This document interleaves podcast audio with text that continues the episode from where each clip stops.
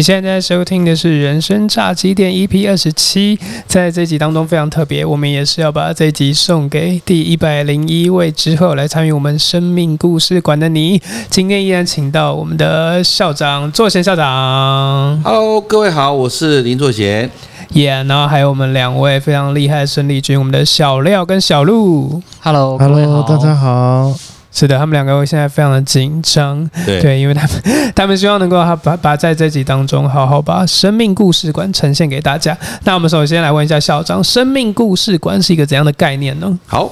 呃，我想哈跟各位谈一谈啊，这个话说了哈，通常我们这个校长很喜欢讲这个很久很久以前，那今天讲古，对对对，那今天还好，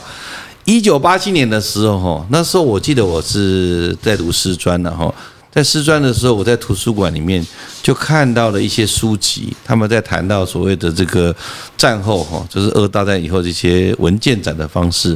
啊，那时候我在看书的方式，就了解说，哎，是不是有机会哈，台湾这边也能够来办所谓台湾文件展哈，用一个城市啊，或是用一个呃大的地区的这样的方式。但是那时候其实很惨，为什么？被泼冷水、泼冰水，想说啊，你年纪轻轻的，怎么可能有这个机会？呃，三十五年来了哈，这很特别，很感谢一些贵人然后我们在二零二二年的一月十一号，哎，我们正式是成成立筹备处了，对，然后也完成了哈，包括我们这个呃林政伟哈翅膀男孩在内哈，有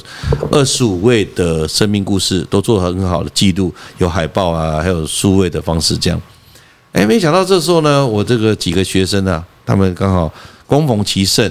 哦，包括这个小廖跟小鹿啊，他们也是蛮特别的。好像比如刚才跟自我介绍的时候，还会同时一起拿麦克风，这一般来讲也很少见的哦。可是他们默契很好，啊，代表他们很紧张。那我现在讲话只是让他们解除他们的紧张了哈。那这个话说三十五年来之后，今年的一月十一号筹备处都成立了。那没想到这刚好啊，就有电台啊来访问我们。然后这时候呢，就呃，我们有一位陆同学哈。他本身呢是体保生，那他也想要来做这个生命故事馆，但是他这个比较特别的是，他想要成立这个运动员的。哦，运动相关，对，从他的这个身材也可以看得出来，他在运动上面应该也是有所琢磨，是，对，所以 OK 好，那以后大家看到他本人就知道，那就是说他想要做这个，那我想也也对哈，但是我那时候已经开始在进行了哈，那我们就一直做嘛，我也不会去等他，所以我想说一百个故事里面，大概运动员会有超过十二位了哈，那十二位以后这个等下细节让他来讲。那是不是跟那个得到主持人同意，我们就啊直接的哈，让我们这个廖同学就开始这个，毕竟他是这个计划的执行长嘛哈，让廖执行长来开始介绍一下什么是生命故事馆，呃，让他做介绍这样。好，掌声欢迎廖执行长。呃，各位听众大家好，我是小廖。哦，那其实这个创业构想是从这个一八一九八七年开始的。那其实历经了二零一九年年底的这个疫情爆发，一路统计到现在，其实死伤已经到了六百零四万人，所以我们认为说活着非常重要。对，那活着这么重要的，那如果没有记录下自己的故事，那死后是不是就什么都没了？那谁做记录？谁来做记录？是活着的人做活着的人记录，还是怎么样？哦，这个我们会有呃三大宗旨。一宗旨就是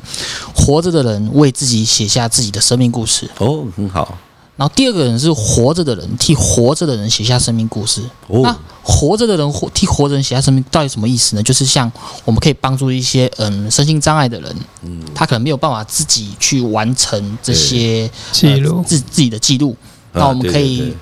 请别人，比如说他的家人。或是他的呃亲朋好友替他代传，尤其是像一些可能在智能上面会有一些状况的孩子嘛，哈，OK，或者是像一些老人他有失智症状的，哦，是，也可以由他的这个亲人帮他代传。第三个呢？第三个是像呃，比如说像我们的兄弟姐妹，我们可能没有办法去参与到他人生的每一个阶段，是，但是我们可以透过我们把他们自己的自传写下来，啊，经过互相分享，我们就可以去参与到呃。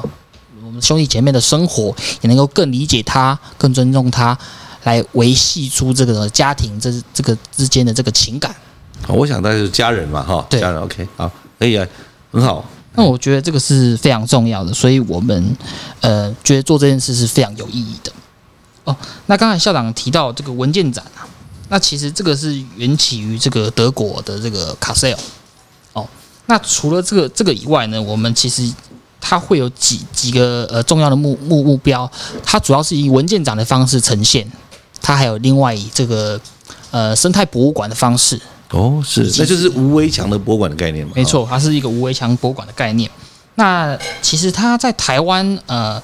其实也也有第一次在举办，它其实在大溪这边有举办，所以这个概念在二零二二年之前呢，哈，嗯，就已经有一些小型办理过。对，没错。大概在哪些地方？不止在大溪举办，其实在士林啊、基隆啊这些啊这些地方，已经都有小型的这个举办过这个类似的这个展览。哦，所以如果听众想要了解的话，可以呃查询关键的字的哈，发现大溪嘛，啊，发现士林。或者是发现基隆啊，我记得基隆那次也是在基隆的委托行的这个巷子里面，真的做了一间委托行啊，来做一个展览。OK，对。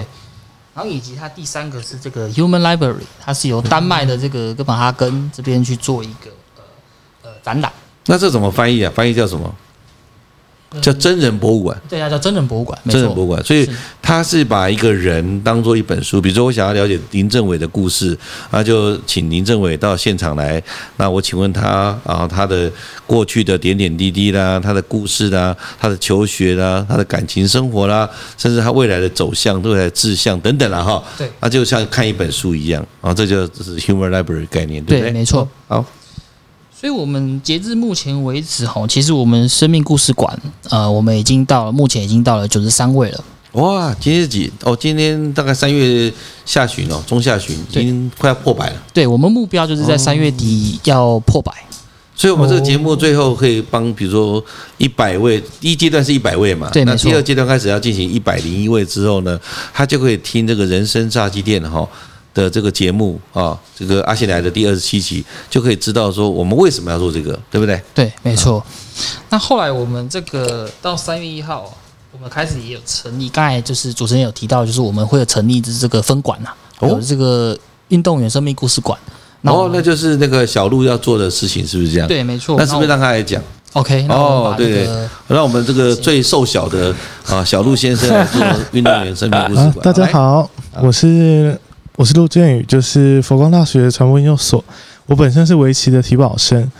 那我为什么会想要做体育运动员的生命故事馆呢？其实像大家看到的，在台湾办过，在高雄的世运，在台北的世大运，大家都看到我们体育选手其实在在场上有很杰出的表现。但有多少人知道这是运动员他们身后的故事呢？他们的教练、他们的父母、他们的陪练员。其实都为他们付出了很多的时间跟心血，对他们其实本身也是很有价值的。他们的生命故事虽然不是走向顶尖，可是问题是，他也在辅助顶尖选手的路上。所以，如果是顶尖的选手，可以来做生命故事吗？那当然是可以的，是很欢迎的。对，但是不一定是说是顶尖的，然后他可能曾经坐过冷板凳啊，或曾经陪练过。或曾经后来可能成绩没有这么理想，好进入国手，但是后来成为教练，像我嘛，像我就是变成教练这样也没关系，但是都可以来到你这边报名，来把他的活着的人，好活着的运动员写下活着运动员的生命故事，是不是这样啊？是，OK，对，其实我们都很欢迎，就是我觉得就是在体育这条路上选择都没有对错，对我觉得有时候这才是最贴近人生，不是每个人都是。运动的顶尖选手，可能有些人是在他巅峰的时候，他可能因为受伤，或者是他状况下滑，他选择当教练。对，就很多人会觉得，哎，我当教练之后，我的生命就，我的生命故事就是走到这里了。呃，对他之后就不想记录自己的故事，因为他觉得，他觉得他不够成功。对，那我们的初衷就是为了要告诉所有运动员背后的这些人，你们都很努力，你们都是运动员的一份子。那你们的故事是围棋的选手，对我本身是围棋的选手。围围棋在这个也是提保，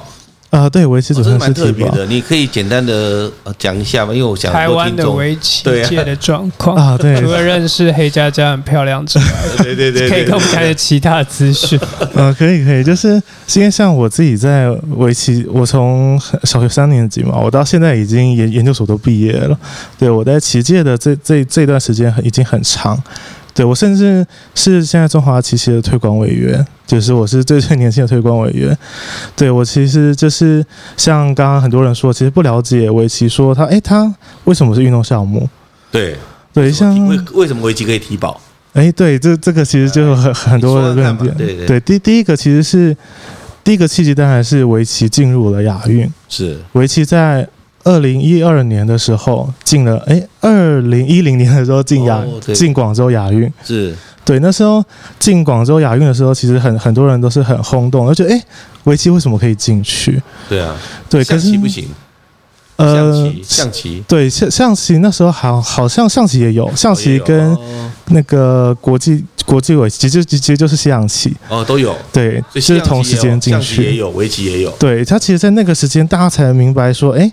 原来体育不是只有动态的，它是有静态的。是对啊，围棋一下也是做好几个小时，对，这种围棋是很耗体力，就是输马拉松。对，像日本很多比赛都是两天一夜。嗯，哦，对，那你说两天一夜，你怎么可能没有体力？你做得下去？欸所以像像我们游泳了哈，像我是专攻游泳，游泳的时候，我们一游完游之后就很饿啊，就会一直吃东西。那围棋要下很久，对不对？对会消耗很多那个脑力啊。那会不会这个下完棋之后也是会很大赛的那种？啊，其实会的，会的，因为我自己哦比赛经验，我也比了好好，这大概也有上千场的比赛。哦，了解了解，对，这这确实也有这经验。哦。对的，所以所以说围棋或是象棋，我想这棋类的话，它就是体保的一个啊重要项目了。对，因为它其实跟体育的特质是一样的这样。的是它一样是需要体力的，它不是说，哎，你可以今天不用不用耗体力，你就能够坐在那边下棋。了解了嗯，这个这是我们听的这个节目也是学到一课啊，所以围棋是体保。好，那那那个小鹿，你要不要继续讲一下说，那这运动员生命故事馆，除了刚才这个啊这个我们执行长讲的以外，有没有什么是你比较特别的分项里面？因为你是专案经理人嘛，那你有什么特别的想法？因为其实，在运动员的这一块啊，第一个我是想让大家知道说这是运动员的故事，对。那第二个是我不想让大家局限在只有选手，哦，对，所以我里面其实也有教练，对，就是我我的就是就是那个运动员人生故事里面其实也有教练，是就，甚至也有大学老师，啊，了解了解，对。那这些这些人在体育的赛事都付出了很大的时间，因为我其实我希望大家知道说，就是除了参赛选手，搭舞台的人也很重要。对，就是怎么把这个比赛做起来。那嗯那比如说你你你你去访问他们嘛，哈，那透过一些像生命故事馆那个刚才廖同学讲的啊，透过感受啊、想象啊、实践分享整个阶段去了解他以外，那运动员生命故事馆跟生命故事馆有没有一些差异？比如说他是运动员，那你第一阶段会做了十二个，在一百个里面做了十二个，那你会给他们做一些，比如说邀请他们来人生炸鸡店访访谈吗？啊，比如说邀请运动员来到这个人生炸鸡店来谈谈他的故事，因为可能海报或是可能网站的内容还不足以形容他嘛，他还有一些想法，这第一个。第二个是说会不会有拍个什么微电影的可能性？你你有没有什么规划？啊，会的。之后我们会请他到那个人生命故事馆的现场，哦在他的海报面前，对，就是进行采访。是，对，因为其实像很多运动选手都没有什么露出的机会。哦是，对，那我也是希望让他们有机会能够让大家看到。所以会会有一些采访，对甚至有影片的、声音的。那我是推荐的哈，在我的心中就是唯一的 podcast 的就是人生炸鸡店。那希望他们也能够来这边哦，接受我们政委的专访。哦啊，最好是像刚才讲的那位围棋选手，如果能来的话，嘿，好 啊对有有机会，我会我会问一下黑佳佳。啊，OK，那你可以，那你还有没有什么想法？哦，对，还，还有没有什么帮忙出个专辑或者什么？其实像刚刚说的那个微电影跟出或者是出一些自传，我都很想做。对，就是因为像很多人都只看到说像郭幸存拿了金牌，对，那就是郭幸存的故事。可是很多人不知道说，哎，那郭幸存背后他的父母、嗯，他的教练，因为的像团队，对一个运动员，他你说他那么多时间砸在体育上，他难道这段时间不用花钱吗。对啊，对，对啊，他身边的很要很多人的陪伴，对，所以我希望能够帮这些人，像刚刚说老师说的微电影，或者是是像自传，对我都很希望能够帮他们做。甚至未来就是呃，包括他们上的节目，或者是说做的这些微电影，把它剪接再形成变成纪录片，就像那个翻滚吧，男孩》哦，这样纪录片，最后我觉得是一个很好的文创产业啦，嗯，哦，它，是一个产业哦。OK，那还有没有什么特别的地方要跟我们？嗯对，而且我其实最主要目的不是就是去行销单一的这些运动员，我是希望能够透过这些运动员或曾经的运动员去鼓励其他人。对，就是对我们运动员能够给予多一点的支持，还有运动员背后的人去了解这些人的，就有机会能了解这些人的故事。是对，就是其实我这是我最想要，就是能够让大家去了解的初衷，这样。子我我听也是蛮感动的啦，就是因为毕竟我也是呃曾经有一段时间在游泳还有水上救生这边啊也参与过两次的奥运哈。那当然我们不是顶尖的，因为顶尖的今天就不会坐在这里了 啊，啊就很忙了啊做别的事。但是我认为都有故事了哈啊，这也是我觉得呃当初呃执行长这边在做生命故事馆的时候啊，那这个小鹿你这边提出第一个分项啊，这分项的一个项目，然后成立一个分馆，那时候我觉得特别有意义哦。那后来当然是第二个分项，就是我们政委哦这个翅膀男孩所提出来的，因为翅膀男孩的故事也是让我们可以励志感动的，那所以他也提出的，比如说呃身心障碍者的生命故事馆，对，因为其实每一年都有很多呃卫生心障碍者鼓励他们走出社会的活动，包括什么静态的画展啊、摄影展啊。像我去年我们有带一班呃做手机剪辑的这个班级，然后最后他们都有在那个。一些艺文空间做展演，然后但这就是一次性的，所以想说，如果他们有机会能够进入到生命故事的这个博物馆当中，然后让他们真的能够做一个长久的记录，然后是有系统性的，这样未来不管是生障学生或者生障学生的家属们，他们都会有一个更明确的参考依据。对对啊，就大就或者是能够找到这个人他还活着，然后有任何问题可能想要询问的话，可以找得到这个人的窗口，对啊，所以我觉得就像刚刚小鹿所说的，就是呃，不管你是哪一个身份，那能够被保存下来，能够被记录下来，甚至是能够让给后代更多教育意义，我想这就是我们很想做的这种很有综合性的一个议题。到时候搞不好还有那种交集，就是说他可能是运动员，哎，可能是身心障碍者啊，对啊，很多去参加帕运的哦，就选手，是帕运选手。哎，其实像有一部香港的电影，在讲一个香港的田径选手，他其实讲到一句话，他后来得奖了，得到冠军哦，回来他帕运得冠军，他的奖金本来跟一般选手是不一样。就记者就问他妈妈说有什么建议，他就讲到这一点，为什么要同工同酬？就一样是所谓奥运一样拿金牌。啊，一样拿金牌，为什么钱不一样？后来就是同工同酬的概念，打破了整个我想这个体育界很重要。后来连那个刘德华都说这部电影是非常棒的，那各位也可以去看一下这个片哈。那这是我我的我很感动的地方，因为又是运动员，也可能他也是身心障碍者，这也有可能。那我知道这个政委现在是丹江大学的硕士生嘛哈，那我觉得丹江大学其实是一个在我心中大学里面是对于身障者服务非常好的，知识系统非常够的。对，啊，我或许透过这个节目了哈，我一定把这个节目给呃这个丹江大学的老师们听嘛，就是说希望能够哎，搞不好我们这未来在丹江大学支持下，能够在丹江大学哎就真的成立这样的一个呃特殊性的哈，就不管是怎么样，所以身心障碍者的这个图书馆呢，或是博物馆，一在学校个实体的空间。哦，到时候我们政委就是馆长嘛，哈、这个也是一个非常有意义的一个事嘛，哈、执行长应该认同吧？对，因为刚才其实讲政委刚刚讲到那个身心障碍的分管啊，其实我这边也是心有戚戚焉呐。哦，这样尤其在之前的节目当 EP 二十四集当中，我也讲到说我妹妹其实是个身心障碍者嘛。哦是，，对，所以当呃当而且你妹妹这个很特别，因为她没办法自己写故事哦，对她本身就是这个重度智障嘛，所以她是由你来帮他带对，由我转来帮他带砖，所以变成活着的人去帮活着的的人写下啊生命故事。所以我听到政委这个想法，我也是非常的认同啊。我对认同，而且很支持嘛，对？非常非常所以。未来如果还有其他人愿意加入我们这个团队，然后因为我们是永续经营嘛，因为符合 SDGs 哈嗯联合国的嘛哈，所以我们等一下还要听我们执行长继续讲，我们这个呃除了有分管的概念嘛哈，要拉回来说，哎，那我们这生命故事馆呃对于整个社会或对于整个社会责责任的实践有什么帮助？我不知道这个执行长这边有没有什么补充的说明？那我们当然会以这个联合国这个 SDGs 这个的方向去做一个努力。那我们主要是采取里面当中的这个优质教育。那我们这个是以生命故事为这个主，呃，生命故事当然是以生命的教育为主轴呃去做这件事情。还有呃，像我们的里面的第八项，我们主要是想要透过合适的工作以及经济增长，我们可以透过、呃走访各个乡镇，跟当地的这个里长啊、里干事啊进行合作，所以就有合适的工作机会，对，啊让地方创生跟生命故事做一个结合，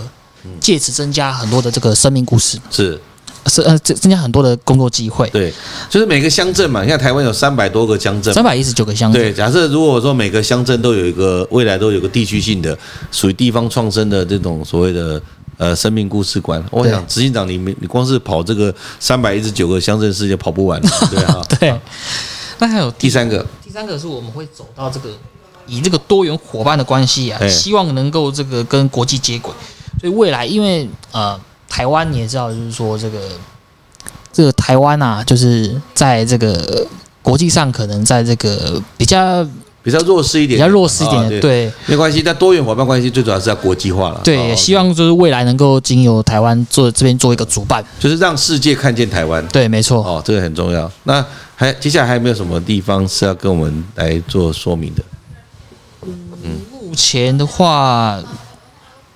这样子。大大概大概是这个样，子。哦所以呃，我想整个生命故事馆哈、各位听众，如果刚才从呃几位我们这几个年轻伙伴这样娓娓道来了哦、这就可以说明说这三十五年哈、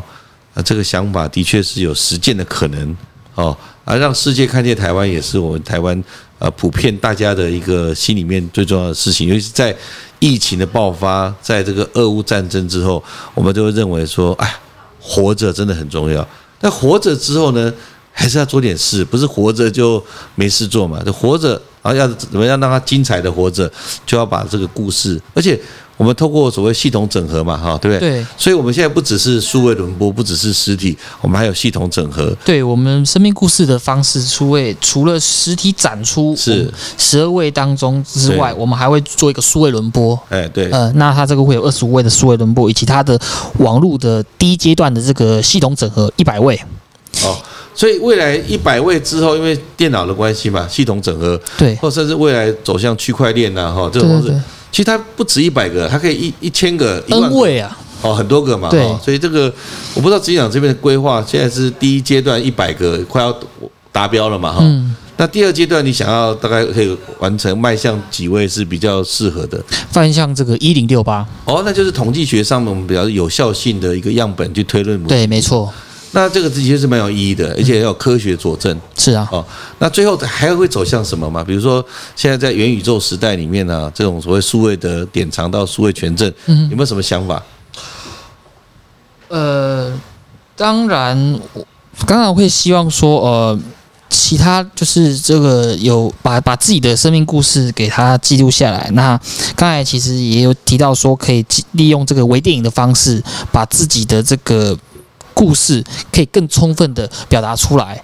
让自己的生命更加精彩。好。对，OK，好，那这样子基本上哈，就是说整个方式运作也很成熟嘛哈，从啊这个实实需整合，就是实体的海报输出到呃数位轮播，到这个啊、所谓的系统整合网站，哦，甚至区块链的方式，到所谓的数位典藏、数位权证对 NFT 嘛，对，没错，那其实我看执行长你都有整套的科技的一个整合的系统嘛，哈、嗯对不对？对，那但是呃我还是有些一点觉得说，因为毕竟呃这么多年来哈，我想每个人的做法不一样，每个人想要讲的东西不一样，每个人想要吃的不一样。就像我常常问我，这喝咖啡哪一杯最好喝？那下一杯咖啡，嗯，就永远不知道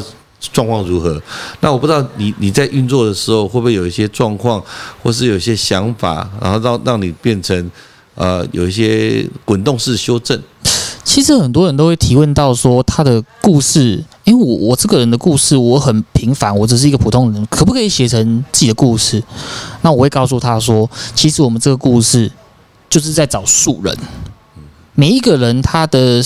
他与生俱来的都是具有使命的，他的故事也是独一无二的，有可能因为他的一句话、一个故事，可以让跟他有同样状况的人。可是，一般人都很害羞啊。比如说，如果你问我说：“哎，你要做生命故事哈？”他可能会说：“哎，我没什么故事啦。”或者说：“哎，我很平凡啦，哦，我很平庸啦。”或是：“哎呀，这个平庸就是我的代名词等等。”那我不知道执行长你怎么去克服这些困境？哎，嗯，其实应该这么说啦，就是说鼓励鼓励他，对，鼓励他，然后也是呃呃，就继续往下寻找。对，哦，所以所以难怪你的计划叫下一位，对，台湾第一个生命故事博物馆。其实就像刚才校长提到的，哪一杯咖啡最好？下一杯嘛，哪一位的故事最精彩？下一位，下一位。所以你的这个就是 NEXT，没错，对，下一位的概念这样哦，了解。所以我们我们透过这一集的一些互动，然后包括政委这边，包括小鹿啊、小廖这边互动，也可以让我们的听众很了解说，哦，原来听了这一集之后，我大概就可以知道说。哇，原来这个生命故事馆在做什么？那我可以提供什么？假设我只是一个素人，或甚至我就是也也很少什么职业生涯的经验，就是一个家庭主妇，我想也是可以来放在生命故事馆，对吧？当然，家庭服务也是一个很伟大的一个职业。哦，对对对，所以我这个蛮认同，而且性别、呃宗教或是各种职业，其实在这里面都没有什么差异性的，完全没有差异性，差异性对。好，所以那我不知道这个刚才也讲到 SDGs 嘛，也讲到它的过程。那不知道未来哈，对未来永续发展方面，我不知道执行长或是小鹿这边有没有什么想法？哎，小鹿来，对永续发展有没有什么特别的想法？对啊，其实我觉得对于生命故事馆来说，它在台湾其实以现现在的，我觉得在台湾的一个很大目标就是，当然希望能够先帮。台湾的每一个人都做出自己的故事。哦，对，这是台湾很多人呢。那那如果说他不是台湾人，他只是在台湾的人，可以吗？当然可以啊。其实像外国人也可以。对，像之前其实就有很多的案例，像很多传教士，是对，都是国外的人，可是他来台湾生根了一辈子。哦，对，那他他对自己的认同，他其实他愿意为这块土地付出，所以来到台湾，然后喜爱这个地方。哦，我想有些人说台湾最美丽的风景就是人嘛，马街精神，对马街精神，对马街今年刚好诶诶三月九号，所以一百五十一百五十周年，所以我觉得哎呦，对我们觉得我们这个团队就像马街的精神一样哦，那有现代化的一些科技的整合，然后能够真的立足台湾，然后这个让世界看见台湾的一些故事哦，我想我想。我因为我我我觉得很感谢了哈，我我是这几年跟着我们政委的人生炸鸡店合作，我很佩服政委的一句话了哈，就是山不转路转，啊还记得吗？我们就是做任何的一个节目哈，有时候会碰到一些呃，我们要去参加比赛也好，碰到一些瓶颈，但没有关系，我们就是继续往下走，下一步 往下走，下一步，然后遇到什么状况，我们就有时候试着转个弯吧。哦，我不知道政委的看法。对啊，就像其实一开始人生炸鸡店只是想说能够让呃很多